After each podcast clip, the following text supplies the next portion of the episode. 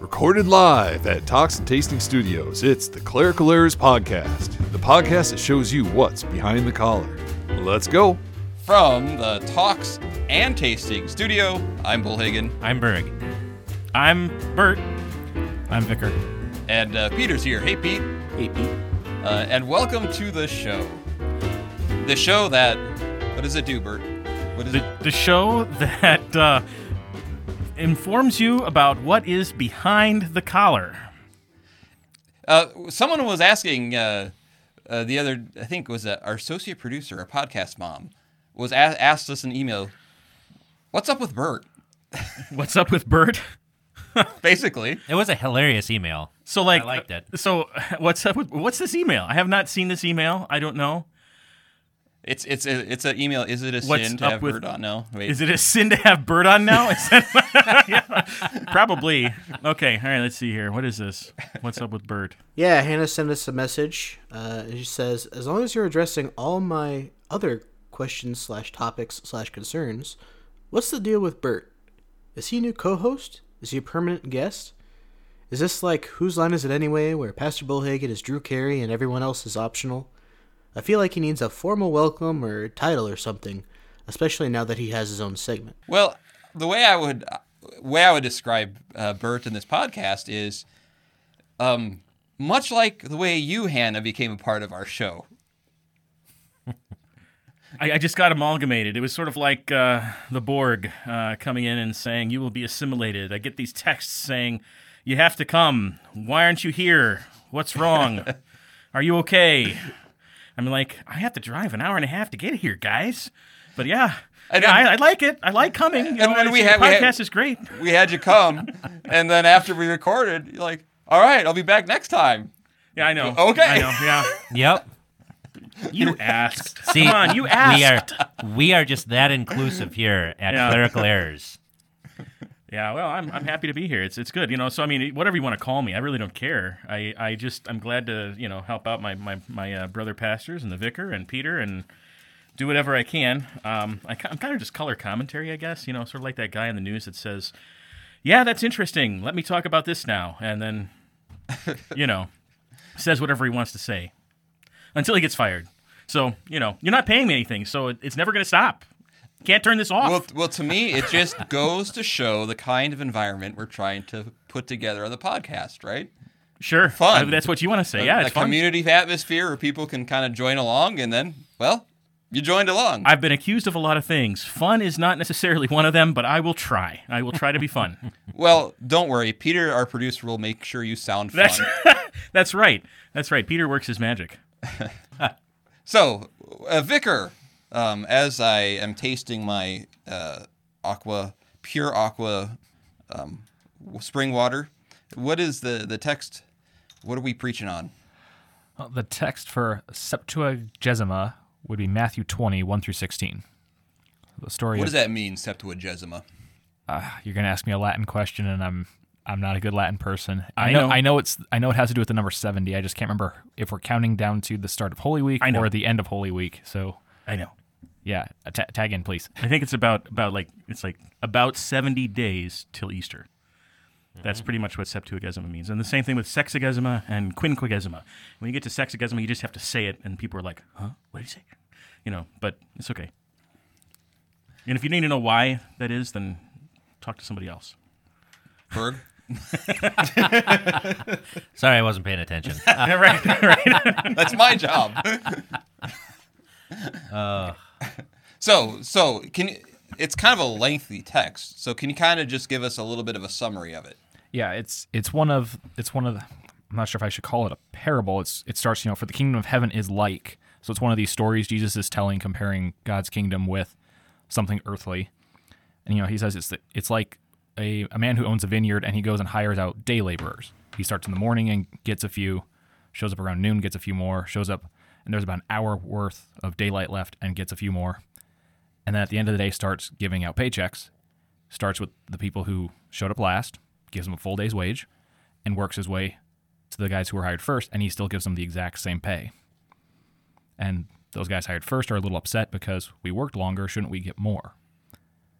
But the point being, it's his money, he can do with it as he pleases. So regardless of when they started working, they get the same. And the comparison is with our faith. Right. Well, the the uh, workers would have a valid point if using the the idea of the kingdom of heaven, if it was earned. If the kingdom is given by grace, then it doesn't hold water. Bigger perk, have you written for your sermon for this? No, I'm actually going to preach on the Old Testament text. Oh, okay. So, uh, yeah, we can, which we can talk about a little bit later. But yeah, um, this parable shows that uh, grace is distributed equally to everyone, regardless of how much or how little they've worked in the kingdom of God. I mean, what do you think, Bert? Yeah, it's certainly about grace. Um, you know, it's kind of interesting because the first group, they actually agree for a denarius. But And- then after that, after that, every, every every other time he goes to the marketplace, he just says, "I'm going to give you what's right," or "You go work in the vineyard too." You know, and and it's not uh, there's no price agreed on, but he just does whatever he wants at the end of the day with what's his. And I, I think that's the point. You know, this this is uh, this is God's thing. Uh, this this working salvation for us. It's not our thing that we earn or anything that we're able to. You know. So, who would be those people that he made an agreement with in the beginning? Oh, I know you're going to ask that Because question. isn't it isn't it like a, a symphony? Yeah. Where, uh, Yeah, yeah, the where word. they actually agree. Symphoneo, actually. Right. You know, yeah. It's, it's like it's like uh, uh, they got in tune with one another. Right. You know, about what uh, they were going to get out of this work. You know, I, I don't know. You know, that's a good question. Uh, you know, you, you might you might think, well, okay, that was the uh, the people of Israel, uh, the uh, the Jews, perhaps. Uh, but I, I don't know. I, I'm not sure about that either. I think perhaps we're just talking about people that that want recognition for doing what they do. And he's like, all right, well, whatever. I mean, I'm going to give you. I, and it You does it does say something, I believe, about uh, the Christian life in this is is the fact that it's actually in the gospel you learn that to do the Lord's work is a good thing, not a bad thing. Right. Well, and I just looked at the context, and this takes place right after Peter says to Jesus, "Look, Lord, we've lo- we've left everything. What are we going to gain?" And Jesus gives him this magnificent promise that anyone who has um, given up um, mother and father and brothers and sisters and children and wife and lands for my sake and for the sake of the gospel, he will receive a hundredfold uh, and eternal life. Right? Um, so, after this magnificent promise, it seems, coming to your point, right, that this probably isn't talking about the Jews, but this is a way to kind of keep the apostles who've been promised these extraordinary things in the life to come from becoming too presumptuous, too overinflated in, you know, in, in this promise. Right. So- Because, you know, I mean, we, we all have the same salvation. I think this is something that Luther picks up on in his sermon in this on this text. You know, we all have the same salvation. We all have the same baptism. We all have the same, um, you know, gift in the Lord's Supper. Uh, we all hear the same word, uh, and uh, and there's a remarkable um, egalitarianism, if I could use that word, in the kingdom of God uh, under this grace. And I think that's important to see that. You know, we all have the same word. We all have the same baptism. There's no way that my baptism could be better than my daughter's baptism. There's no way that, um, uh, you know, the word that I hear is worse than the word that my wife hears. You know, it's it's the same thing. It's the same salvation, and God gives it to us all by grace, without any strings attached. Uh, and uh, you notice too that the blessing comes from being in the vineyard. You know, the blessing comes from being in the vineyard. When when the, the guy says to the other guy at the end of the parable, "Take what is yours and go," it's not necessarily a good thing. Mm-hmm. you know, Kind of like when Jesus calls people friend. yeah, yeah, That's never a good thing. yeah, yeah. So, I don't know, a lot, lot of good stuff there. It, it does remind me a little bit of what you just said. Um, I think I tried because some of you are too young, maybe, but the purpose-driven life when that came out, Oh yeah, I, I remember that. and uh, I think part of that was one of the purposes. It was really focused in and a part of it on the the levels of heaven, and how that helps drive you so that you could have you know an extra star in your crown or whatever. The heavenly Bentley. Right. Well, and I mean, the thing is, is that at least our Lutheran fathers did. They taught too that there there are degrees of glory. So, for example, in Daniel, uh, it says at the end of Daniel that those who teach others righteousness shall shine like the stars in the firmament. Right? The apostles are given a very specific promise that they shall sit on thrones, twelve thrones, judging the twelve tribes of Israel. That while um, the essence of salvation is egalitarian, that there is no difference between Jew and Greek, et cetera, et cetera, et cetera, right? Um, there are degrees of glory given by God, and He gives them at His pleasure, But- right? but the- like the, ten talents, the five talents, the one talent. But but the difference is though, if you go into this thing thinking I'm doing this so that I can have great glory in heaven, You you've already missed the point. right? So All those people who you just mentioned, they were not seeking their own. Oh, if I, you know, now that I'm doing this, I get a special recognition in the kingdom of heaven. No, they're thinking those people need to hear God God's word. I'm willing to suffer for what for well, the kingdom of heaven. What is the right answer to give when you have done all these things? and perhaps I can help with this because I- I don't know if we're necessarily talking about uh, the um, the gifts that are going to be given in heaven when we're in this parable here. I don't think that's exactly what we're focusing on. No, this is This is particularly this about is particular about the Right. what's of now salvation. Salvation that we all possess the same gifts that God gives, and it's it's they're possessed by faith. That's how it is. You know, and and But just because Rick Warren right. is a legalist doesn't mean that he was wrong in teaching that there are degrees of glory because there are. Mm-hmm. The Bible actually teaches that. And we can't throw the baby out with the bathwater either. right, So, right. because I mean, I'm not going to be at the same level as an apostle. I mean, heck, I'll be happy just to get in the door.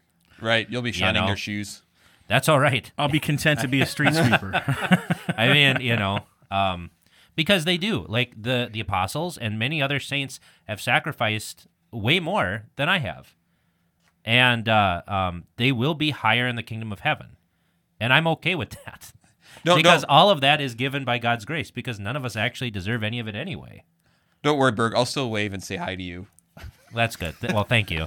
As you drive by in your heavenly Bentley. Now, hey, now we got to go to that other thing that that uh, that uh, Hannah asked, right? Uh, should we go to that now, or are we? Maybe Yeah. not, because you We talked about waving. Hi, yeah, I was thinking. Oh, yeah. I thought that was a segue. Sure. You- I picked up on a segue that wasn't a segue. Wow. Okay. All right. You're giving us way too much credit, man. All right, so Peter, let's uh, let's now deal with the question that uh, Hannah, which has kind to of do a with- long time in, in getting to this question. When was this email sent? Yeah, we received this email at, on December 1st. Whoops. We're getting to Uh, it, Hannah. Timely fact. It's currently the 27th of January as we record this. So she says, "Is it a sin to smile and wave at the neighborhood's gay dads taking their infant daughter for a walk?" Sincerely, a biological mother.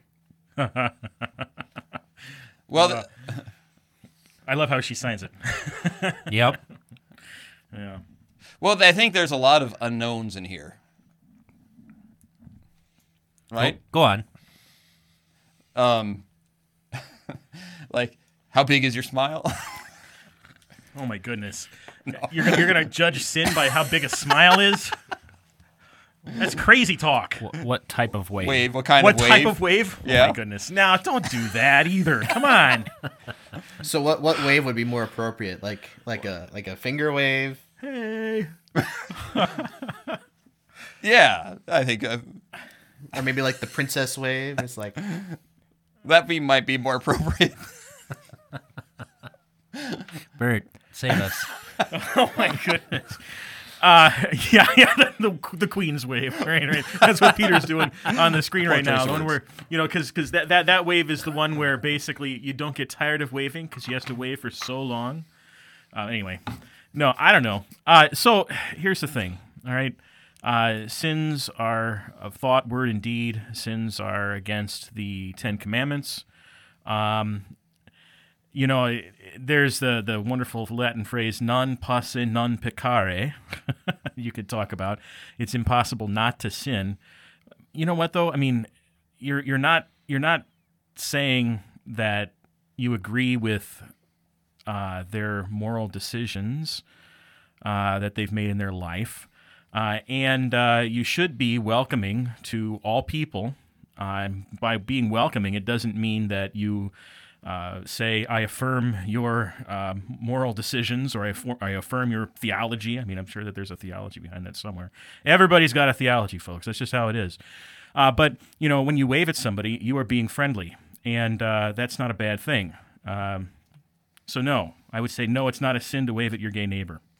Now, it is a sin to say, I am not going to tell you that uh, you're wrong. It is a sin to say, you know, that uh, you're good. Don't worry. You know, you'll be all right. Uh, but you know, we, we should be clear uh, as as we have our you know talking with other people uh, about uh, about you know all these things. We should confess and uh, speak you know clearly about these things. So no, it's not a sin, but I think you should speak the word of God. Yeah. If it were a sin, just think of how uh, we would never wave at anybody. Right, because you don't know. I'm not sure. you know, I'm waving at you guys right now. Right? No, you know, I- I- we, we don't know. See, if it's a sin to wave at anybody who's a sinner, then nobody should wave at anybody. That's how it is. You know. So, so the wave. So we've decided that the waving's okay. What about the smile? You haven't answered that. Yeah, the smile's okay. The smile and the wave go together. Yeah. It's so a smiley okay, wave. right, So we got. You can wave, but you have to have like a sneer on your face Yeah, at the same time. sneer. okay. Maybe, maybe just a judgmental I thought the look. I thought the waving was like the hand smile. the hand smile. yeah. Okay. So how about this? Uh, how about you can wave, you can smile. I wouldn't wink. Would you guys wink? Depends on the circumstance. Okay. Yeah. All right. I feel like Possible a wink wink. is like, yeah, I know what's what's up. Yeah, wink. Yeah. No, I don't think so. Yeah, No I- wink. I- no, no, no, but- wait. Okay. We, we, we, all right. We, we, we've decided. You can smile. You can wave. Hannah, don't wink. smile, wave, and invite them in for a discussion on Romans chapter 1. That's what I would do. I would try anyway. I don't know. You know. Stand I on was your bold. porch and sing a hymn at them. Yeah, sure. I'm okay with that. You know, I mean, we, we, we got to get over this stuff, you know, really. I mean, Berg, what, what hymn would you sing? Uh, probably a marriage one. okay. There you go. yeah, they know. might take that the wrong way, but I understand what you're saying. You know, Yeah. the soul that seeks to marry should begin with earnest prayer. Um, would be a great one, Hmm.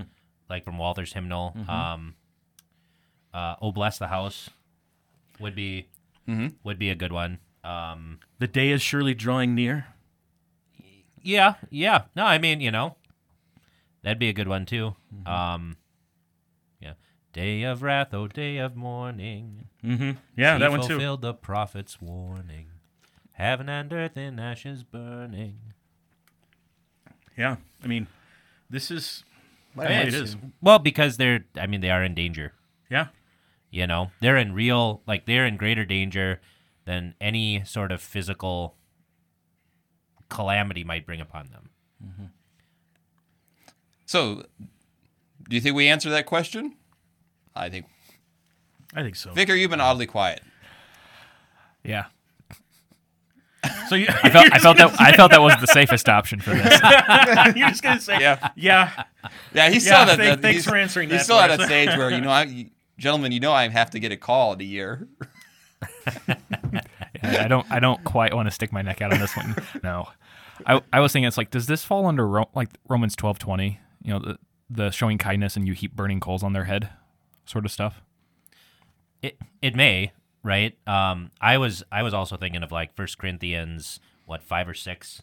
Um, it really kind of depends too if they claim to be Christians. yeah, because that actually that that actually changes the tenor of the conversation too. Yeah. Uh, because if they're outsiders, you know, if they're unbelievers, we can't go out of the world. Otherwise, yeah, we wouldn't be able to wave or do business with anybody.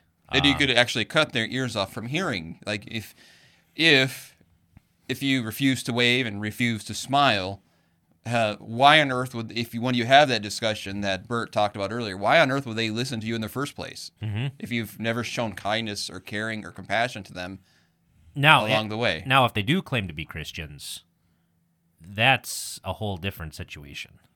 So Yeah, I you know it's kind of interesting that she brings this up because I've had this kind of a talk with somebody once. Uh, I was I was actually on vacation, staying in a hotel, and we were in the uh, in the lobby, and I was painting my miniature soldiers because I bring them along sometimes when I'm on vacation. I was just doing that, and uh, this, this could do, be this yeah. could be a Bert's World thing, right? You know, um, Right. So, but but then you know uh, it was like uh, eleven o'clock at night, and there was this guy that wandered through the lobby, and he sat sat down and started talking to me, and I was like, oh okay, you know, and we started talking about stuff, and and uh, throughout the conversation, you know, I told him who I was and what I was doing, and uh, um, told him I was a pastor and stuff like that. And he said, "Oh yeah, pastors, you guys get the toughest job sometimes."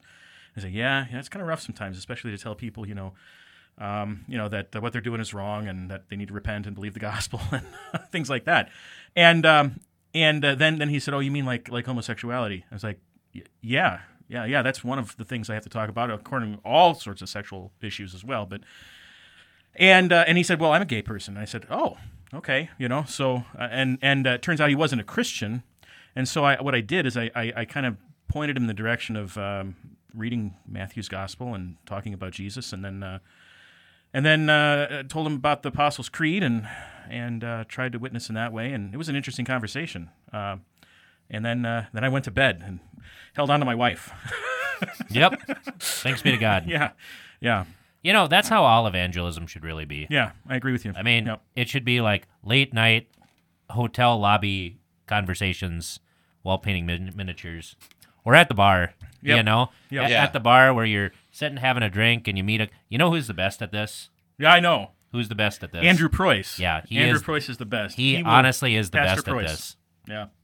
Um, he'll just walk up and I, it's just very natural. I mean, it's it's amazing. The guy can talk to anybody about Jesus. Yeah. It really just doesn't matter. And he's bold. And of course, you know, I mean, I've talked with him about this before. He says that he's he's, you know, fearful of doing it as well, but he just says, you know, I just have to confess. And and that, that's kind of what I what I would tell uh, Hannah there too, you know. We're Christians. That's what we do. We confess. We Yep. we, we, we speak God's word and uh that's uh, that's important. Uh, I mean, if you're not going to speak God's word with your family, you know, you, c- you know, uh, yeah. Anyway, yeah, speak God's word. Good. Let us segue to a new another segment. So uh, I've been inspired. You know, I'm back to clanging and banging rather than clinking and dinking. Well, good. I'm glad you've got that muscle mass back. And uh, in fact, I'm back into leg day. Oh boy. So, yeah, I, I'm I'm all in. And so, guess what it encouraged me to do? Are we talking about another bench press parable? Yes, I put oh, man. together a bench press parable. I think we are ready to go. Peter, play the intro.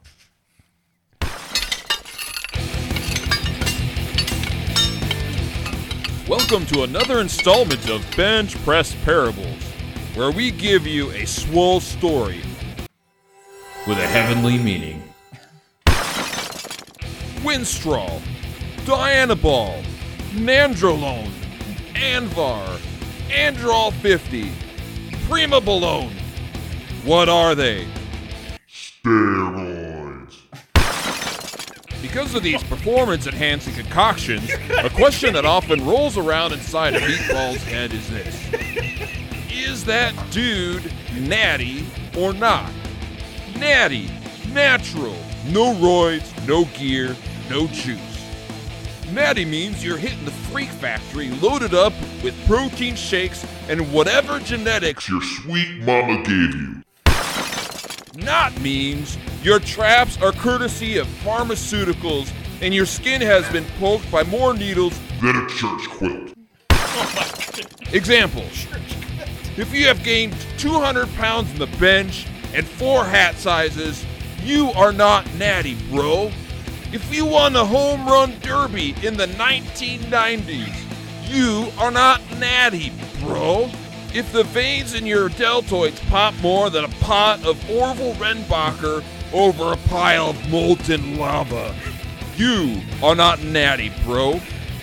If you put on 50 pounds of muscle in three months eating chicken, broccoli, and rice, you are not natty, bro. If you are an action film star known by one name, like Arnold, or Sly or The Rock, you are not natty, bro. Natty or not? Not only does this question float around your local muscle barn, it also has been floated around churches like chalk dust. At a deadlift convention. Saving faith, is it natty or not?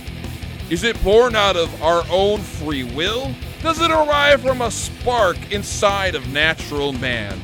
Is natural man able to know God and love God and please the true God?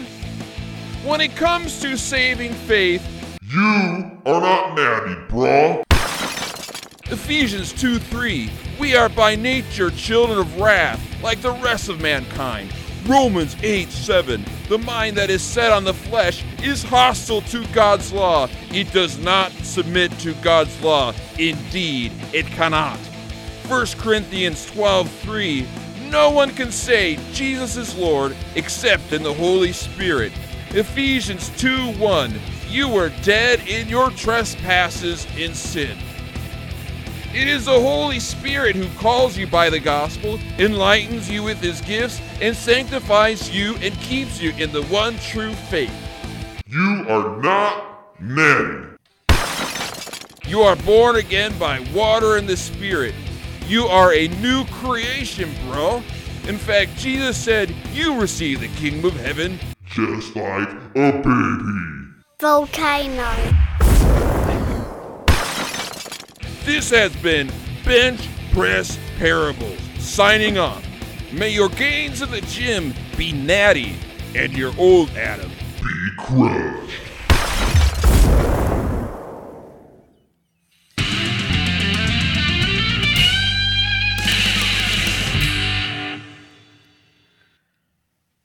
Wow. That's the last time. no, I'm kidding. I didn't know what I was going to get into when I said Peter play the intro. That was pretty cool. now we're supposed to talk about it, right? Yeah, Yeah. I suppose. I, I think No. it's pretty cool. I think I I uh, I, I appreciated the uh, the parable. I could I could I could get the parable. Yeah, natty or not, right? Yeah, yeah. Not natty. Yeah. Hmm. Yeah, I, I, I, I don't know what to say. I mean, it was good. I saw you dancing along to it, Pete. Yeah, you got good music for that one. So, so yeah, it's just a. I thought it would be an interesting way. You know, I always try and see what happens in the gym Yeah. that that comes across. Be- Right. Because the thing is, is uh, when people take steroids, they what they do is they try and take just enough that they they look like it might be natural. Like, oh, this is all me. Look at what I've done. You mm, know, mm. I've been working hard. I've been eating right, and now I'm I look like this. So so they want to to look like it's all natural. It was all from them when they're taking steroids. And I think the same thing happens when people, even going back to the parable, right? When people say, "Well, yeah, I kind of, I accepted Jesus," that there was something innate in them that uh, that uh, which made them to have faith, some goodness or some spark. When the Bible is clear, no, it's only by the the Holy Spirit. Mm-hmm. And so, that's what I try to do in it. Spirit steroids. Yeah, in a sense, we're all on steroids, right? You could say that in a sense, I, I suppose. I yeah, I don't know. Yeah, I, I don't think I've, I'm ever going to be compared anymore ever ever again to a uh, uh, a ball player in the '90s that uh, hit the home run derby. That's just Well, not you going to happen. started but- you started mentioning all the action stars from the '80s, and it's like, yeah, well, like you look at uh, um, Rambo from First Blood, Right. and how, and it's like, yeah, that isn't, uh, or Rocky, right, Right. like two, like uh, I think it's the third one, where I mean he's like he's swole, and it's Or I think I, I got some of that from like a Mark Wahlberg quote where he he got like super jacked, right?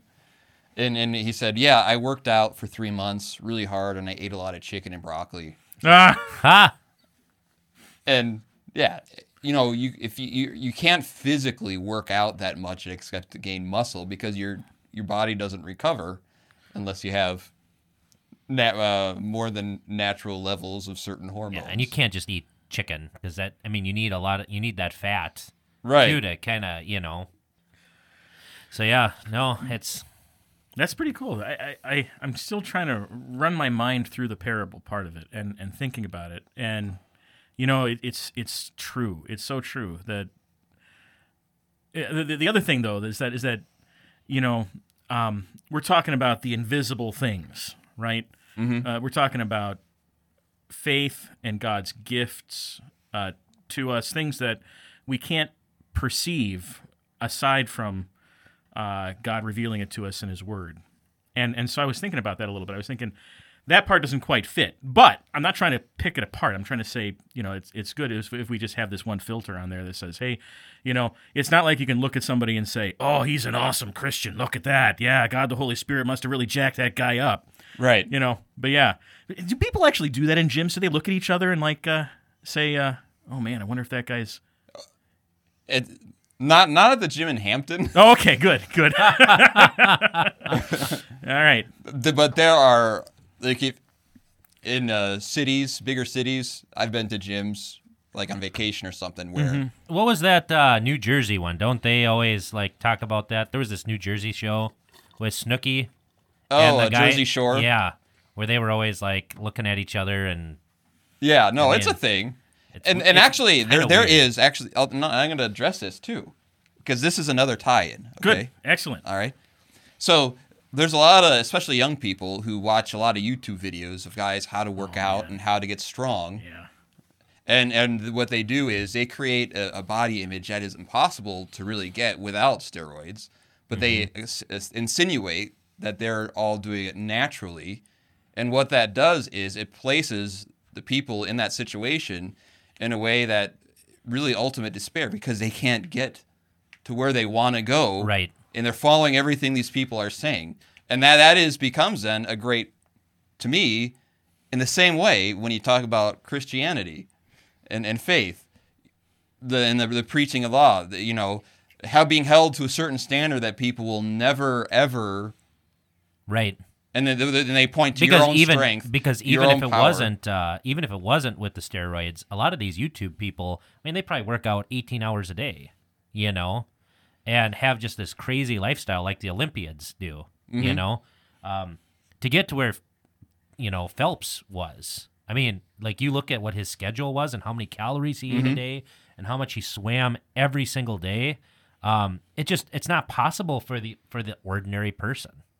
You know, that's why when Jesus says uh, that the rich, like them getting into heaven, is like uh, a camel going through a needle, the disciples are flabbergasted because it's like, well, if anyone can make it, it's it's got to be the rich because they got the time to study the Bible, they've got the means uh, for charity, they got all this kind of stuff. But but in many evangelical churches, there are, and I I experienced when I was in high school, I knew a lot of people who were in this boat, who are driven to despair because they're always pointed back to themselves, and other people are kind of lifted up as prime examples, and all it did was make people feel horrible about themselves without actually giving them hope, because the answer was in in their natural person, With man, this is impossible. With God, all things are possible. right?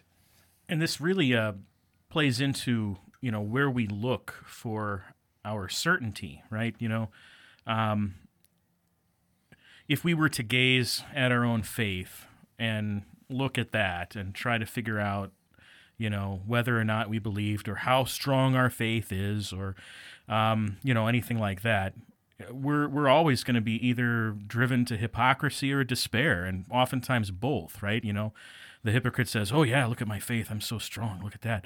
But secretly they're saying ah where is it? I can't find it. You know? Mm-hmm. i mean it, that, that's what's going on. I don't look And- like Arnold. Right, I don't look like Arnold. I don't even I don't even match up, you know. Uh, but then uh, then what uh, what Jesus does? Uh, this was Transfiguration Sunday last Sunday. I made this point in the sermon last Sunday. Um, I, I basically said that uh, uh, you know what Jesus does is he bids us to look to Him alone. You know, Jesus only. When the when the disciples lifted up their eyes, they saw Jesus only, and that's how Jesus wants to be in our vision as well, the vision of our faith, not looking at ourselves, but looking to Him. Did you pull that from Schartau's sermon? Yes, I did. Of course, I did. Yes, you know, um, because you know I read that chapter of, uh, of Hammer of uh, God. Hammer of God. Yeah, such a great book. Have you read the uh, Have you read the actual sermon from Chartow? Uh, no, I have not. I have not. I should do that because I'm sure that's really great. Garrett's quotes the best parts. Okay. Actually. Okay. All right. Well. So where good. could we find this sermon? I got no idea. I mean, I bought a book of his sermons like off the internet like ten years ago. Han- Hannah, best- if you if you can find this sermon, Hannah, could you put it on our Facebook page? Yeah, and be- best just to just to put the hammer of God up there and have him read that book because that book is such a good book, and the new version with the extra chapters at the end, Yeah. is even better. Uh, we got over our our uh, German phobia kind of thing at some point in the 1990s, late 1990s when that extra one came out. So check that out; it's really awesome. All right. That brings us to what it is, what it ain't, and what it could be. Play the intro, Peter. Peter, play the intro. One more time with feeling. Peter, uh, play the intro. What is it? Who knows? We do. It's time for what it is, what it ain't, what it could be. All right, so as we uh, talk about, um, so far we've been through oratio, meditatio, and tentatio. Anybody would like to summarize the first two? Vicar, do you want to summarize the first two? Yeah, uh, oratio being prayer. So that's where the Christian starts his study. He prays.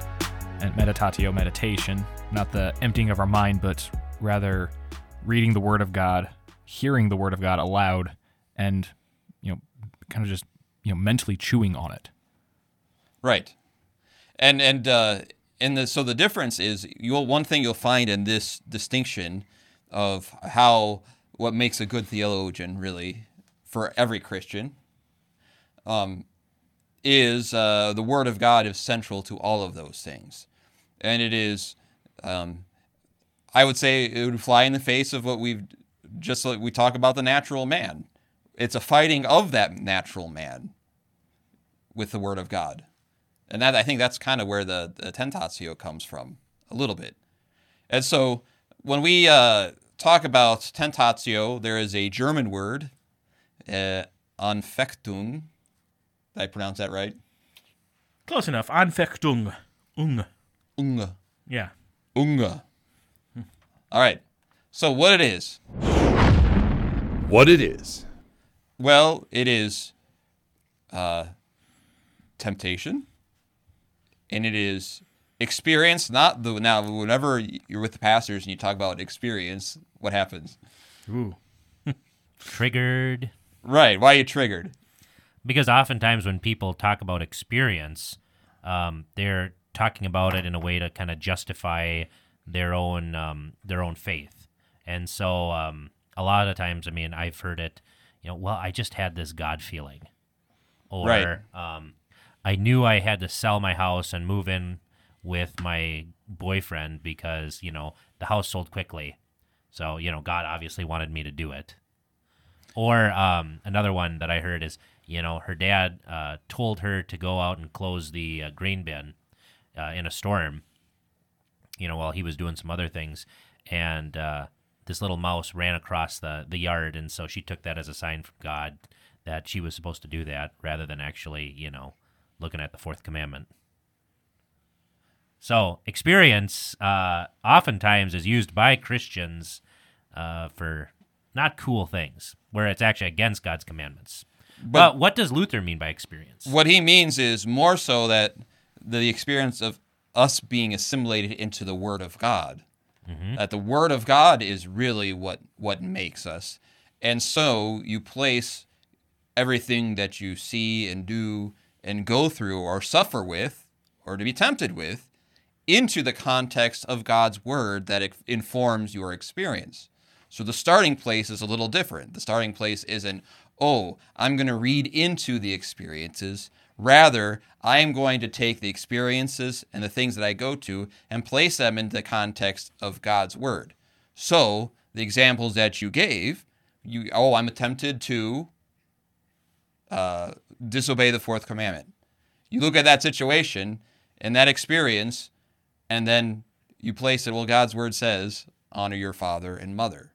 So, more so, what it does is it uses God's word to place everything you experience into that context, into that frame of thought, rather than the other way around. The whole thing to me is almost like um, with all three of them, whether it's uh, in all of these, whether it's prayer, meditation, and then this uh, tentatio Anfechtung, uh, temptation, experience, suffering, all those, all treats us in a way that we're kind of an empty vessel for the Word of God, and that is what, rather than then we are brilliant people. We've got it all figured out, and we're going to spice it up with God's word. We're going to flavor it. It's it's more of of uh, of um, of that. So when we when we what it is when we look at this, um, uh, we also look then as temptation, kind of as a barometer, I would say, meaning a testing. When you think of and this is more so, I think, with Luther, more than just an individual thing. He would view this more as um, a struggle with the Word of God with those outside of it. And if we think about uh, all all of the great movements of the church that have been helpful, what has been the heart of all of them? Repentance. Repentance. Every, every yeah. great movement of the church begins with repentance. And and even even when we think of the theological discussions that we've had where we have rooted out false doctrine, it is that banging of heads that has led us to clarify what we teach, preach, and confess. When you think of why do we have the creeds, for example, why do we have the Augsburg Confession? All of those are ways where false doctrine was uh, confronted and there was a struggle, a, uh, an attempt to wrestle away the gospel from the church. And what happened? The church got stronger, it clarified, the gospel was restored. We can even see that within our own synod, can't we? You know, um, and and and I think as Lutheran pastors and and as Lutherans, we should not be afraid of these discussions because sometimes they're framed as, oh, you guys are just trying to be divisive, you're trying to separate us. No, actually, when we have theological discussions, we're trying to clarify and grow and be informed of God's word, even if it means that I have to change some things the way I've thought because the word of God is true. And I think you know the the lay people and the pastors listening to this, you know, one way, one great history in the Bible that you can read that shows the effect of tentatio is the life of David. David was given a great promise uh, by the prophet Samuel, right, that he would be king. Right, he was anointed by God. Um, the anfechtung, the tentatio, the the temptation and the affliction, uh, came very close as God was with David and supported him. Uh, Saul hated him and was jealous of him and actually hunted him uh, for years and years. And if you take the life of David and then you correspond it to the Psalms that David wrote during this time, or even uh, after David commits a grave sin with Bathsheba, uh, think of what we sing basically every Sunday, right? In the offertory, right? Create in me a clean heart, O God. Um, these are the words of David after Nathan has absolved him. It says, The Lord has taken away your sin. And so with David, we get this intensely um, personal, uh, this violent struggle of the soul, uh, which is what tentatio is. Um, that is actually real manifest for us in the pages of sacred scripture, uh, where the word of God is actually conforming him uh, to itself, and he is being conformed to the image of Christ. Now, take that and then look at David's son, Solomon. Look at the difference in the way that they do theology, right? And part of it is temperament. But Solomon is never how do I want to say this? Solomon is a lot more detached than his father. It's like he's not really in it. Um, think of Ecclesiastes, for example, right? Um, it's almost like Solomon is a scientist, trying this, trying that. Uh, you read Proverbs; it's very, very generic, uh, very every situation. You know, it, it fits for any Well, well, situation, well, in Ecclesiastes, we have a listener who can always correct us. right? I mean, Um, they, they, they, he uses the word under the sun a lot to kind of go by this is what I and my human eyes observe. This is what it looks like to us. Right. And I don't know. I and maybe I don't know. I guess when I read Ecclesiastes, I see a guy who's a scientist and he's like, "Okay, what's going to make me happy?" He tries riches, he tries wisdom, he tries this, he tries that, and none of it works. Right? It's almost like uh, reading a report. You know? Um, where with David, you get this very uh, powerful, uh, soul rending uh, cry to God with a, a strong trust and assurance that God will actually deliver him, which is why, I mean, we actually use, I mean, like I said, we use David's Psalms a lot more than we use Ecclesiastes or Proverbs. And I think there's a reason for that. And I think the big reason is tentatio, the affliction. Uh, Solomon did not go through the same afflictions that his father did. And I think it affected not only what they wrote under the guidance of the Holy Spirit, but it also affects uh, how uh, they eventually come out, right? I mean, David commits great sins, but he's always quick to repent. Um, whereas Solomon, who doesn't suffer early in life, who basically has everything handed to him, um, he he falls, he falters at the end Yeah, he goes to a gradual slide into. into you know and Yeah. and even at the end of his life when there are rebellions when jeroboam goes to egypt um, you have these rebellions going on what does he name his son Rehob- he names his son rehoboam which means the enlargement of my territory. Right? It's like it's like this vain hope that you know rehoboam is going to actually continue this on. Right? Um so there's so there's a problem right? There's a that's why like we in america are very skeptical of suffering. We're very se- skeptical of of any any any sort of agonizing of the soul as if we're there's something wrong with us if we actually are struggling with these things. But it's actually the best thing for us. It's like a smelting pot. It's where all of the dross is being burned off. And, and really, from an earthly point of view, the, wouldn't you say that uh, some of the, when you talk about the arts, some of the greatest arts actually come out of times of suffering? For example, who doesn't love uh, good Russian liturgical music, for example? Right I mean, it's beautiful, it's haunting, and you could just like hear in the singing the, the suffering. You look confused, Bert. Well, I, I don't know if I've, I don't know if I have any uh, examples of Russian liturgical music on my playlist. So, uh, t- tell me about this. What is that? What is?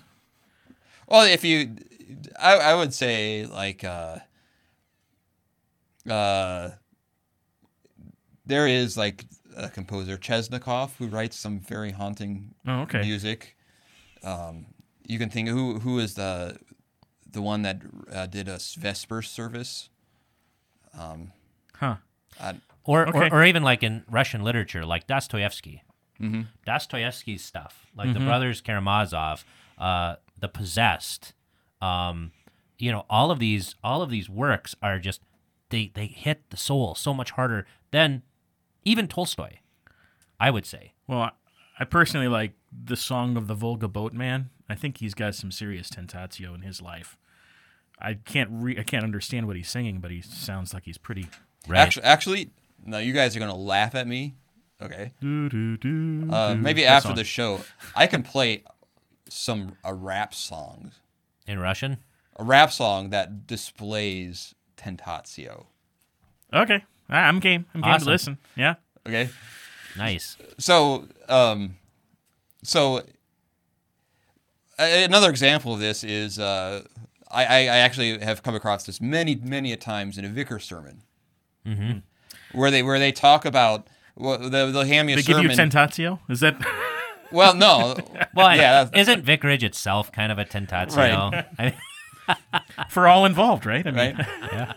Vickers quiet. I want to get a call, Nita. um, but uh, where where they talk about maybe the struggle of the Christian or the struggle of temptation or sin, and and so they'll they'll give me a sermon and I'll ask, yeah, what you write here is this something you've actually gone through yourself? No, I just assume people go through this, and I say, well, you can tell because it doesn't sound real and it doesn't sound genuine and it doesn't sound mm-hmm. like it's anything you would ever struggle with. And I think as preachers, we know sometimes, right? You know, if, if you did you ever read one of your sermons and say this feels kind of thin or kind of empty or kind of I don't want to use the word fake, less authentic, because if you're just hammering on things that you yourself haven't seen or struggled with, and, and by the way, it isn't ever something that every Christian would struggle with. Um, it really does then affect your own preaching as well. And so when you bring up for the example of David, that's that's the beauty of it is of being in in uh, a part of the body of Christ is not only is it something that we have to wrestle with ourselves, but when we do, we can make it a blessing Right. for others. Others can learn from our own tentatio. well, and can I add something to what temp- what tentatio ain't? yeah, Okay. Tentatio ain't a, a replication. You cannot repristinate David's life. Right. You know, you cannot see, and this was the problem with the pietists, is they would read these things and they would say, okay, well, in order to make sure that I'm like really repentant or really getting it, you know, I've got to wash my bed with tears and I've got to, you know, David is a particular man in a particular situation that God has put him in, and that cannot be replicated. Um, and that's great because you're not David, but you can be like David in the sense that you actually learn from these afflictions that God sends to you personally. right. Um, and with the Word of God, this is why, like, uh, honestly, every morning you should uh, recite the Ten Commandments, the Apostles' Creed, the Lord's Prayer, uh, and do maybe one of the meanings of uh, one of those things. And you'll be surprised at how much uh, in your life, with that experience, you know, with those words on your in your mind and in your heart, how much that day will actually be relevant to what you just learned. Mm-hmm.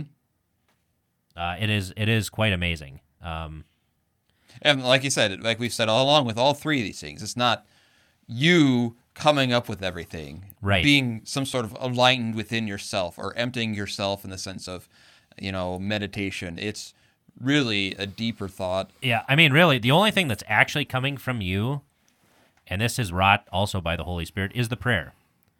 The mm-hmm. text is something that's done to you. Mm-hmm. It's actually like stamped into your mind. And the tentatio is also something that is done to you.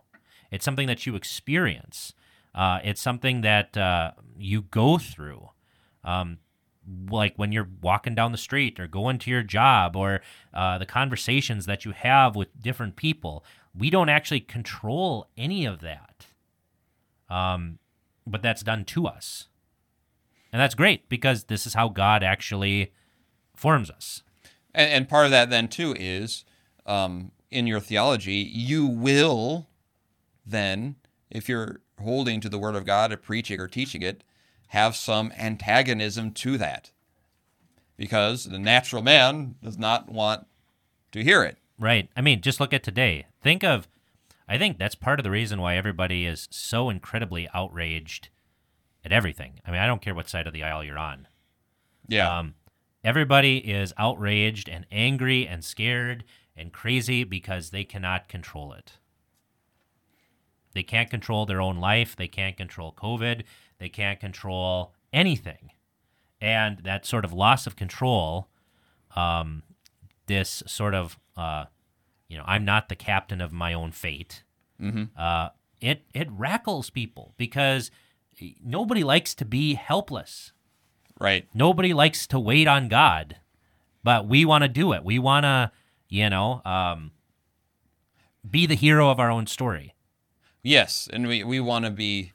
We want to be winners for Christ, not losers for Christ. Right, and you know it's pretty hard when uh, when you can't control things or force it through, or you know, um, you know, and uh, whether that be like losing your job or not being able to go back to school, or um, maybe somebody in your family's gotten sick, or maybe you have loved ones in the nursing home that you can't visit. Um, all of those things are it makes you feel helpless. And so But it's not our business to do stuff. Our business is to trust. It's Right. God's business to do stuff. And I think that I'm just going to skip ahead to what it could be then. Okay. Sorry, I stole your thunder. No, you're fine. You're fine. I do these to generate discussion. So, um, so what it could be, What it could be. I think it is a good way to learn to navigate our current time. Because um, it, it teaches us to lean on the Word of God at this time, and uh, and to use, and that that's the beauty. I mean, the whole Scripture is is, uh, is of God, how God uses uh, the awful things that happen for His own good. The very cross, the prime example of it. But um, as we navigate all this going on, is to realize and, and to hold to the wisdom in the midst of it and gain an appreciation for the gospel, a clarifying thing, which we've seen, I think, in some people. You know, it's been kind of refining fire where you, you learn, okay, you know, who takes this, who's taking this word of God seriously and who isn't. Well, and one thing I would say about this this time period too, um, if someone disagrees with you on something, you should be kind to them. Okay. Um, there's been a lot of talk about wearing masks or not wearing masks, the effic- the efficacy of the mask, the non-efficacy of the mask, efficacies of lockdowns, and all this stuff. Um, if you disagree with somebody, be kind to them, right? Be charitable to them. Uh, don't accuse them of not loving their neighbor.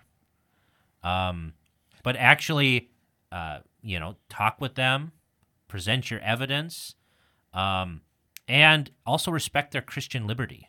Yeah, Vicar, I have a question for you.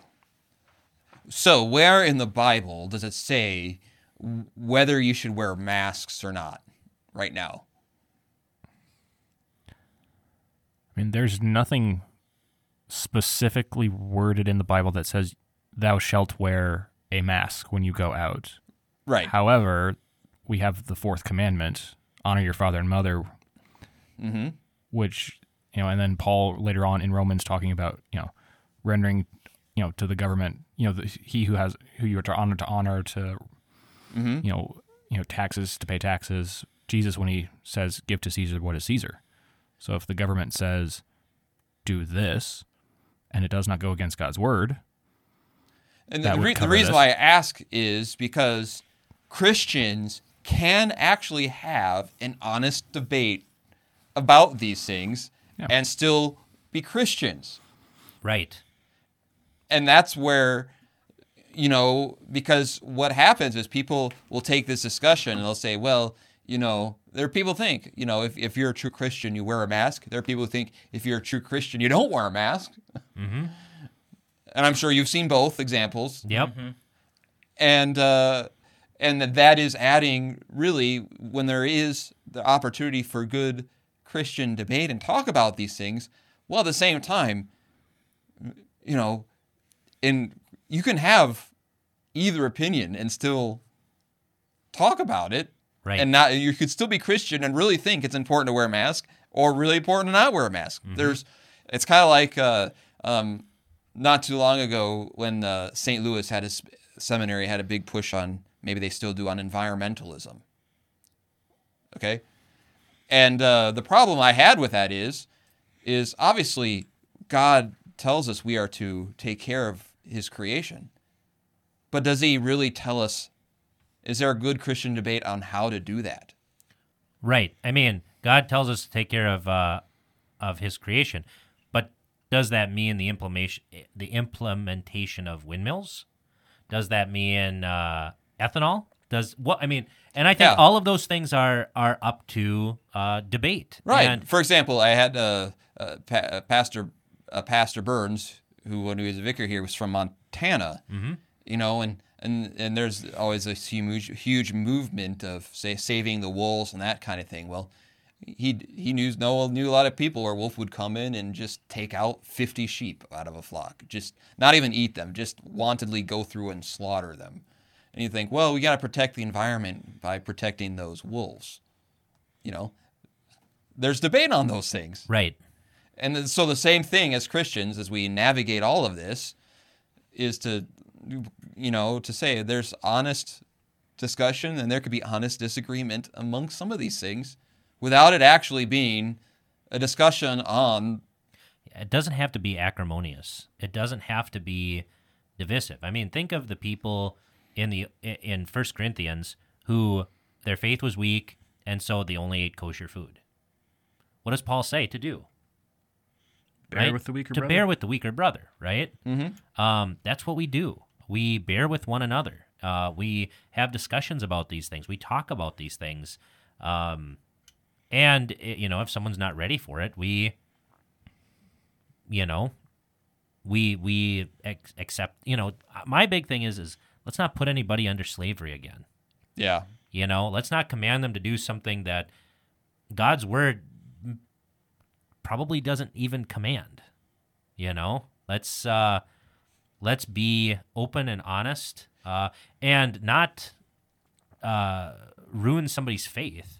Because because people know? because with the, going back to the mask thing, people think, well, you know, uh, you you could be saving someone else's life by wearing a mask, but then there's also discussion. Well, you could be also helping someone in their mental health by not wearing a mask. You know, there's there's all sorts of ways to skin this cat. Right. And so just be kind to one another.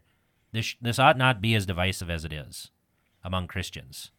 Um, and so just love one another, actually have open and honest debate about it, and see if, like, I don't know, we actually believe that the word works. So if you are convinced in this, actually have the debate and try to persuade them. Mm-hmm. So All right. So I think that brings us to the conclusion of this episode. Uh, thank you for joining us, Bert. Happy to be here, everybody. And been uh, good. Um, I am Bugenhagen, I'm Berg. I'm Bert. I'm Vicar. and may your gains be natty. Thank you for joining us. This podcast is available on iTunes, Google Play, Spotify, or wherever else you get your podcasts. Questions, thoughts, concerns? You can contact us on Facebook at facebook.com slash clerical errors podcast, on Twitter at clerical errors p for podcast, or email us at feedback at clericalerrors.org. Thanks for listening to Clerical Errors. See you next time.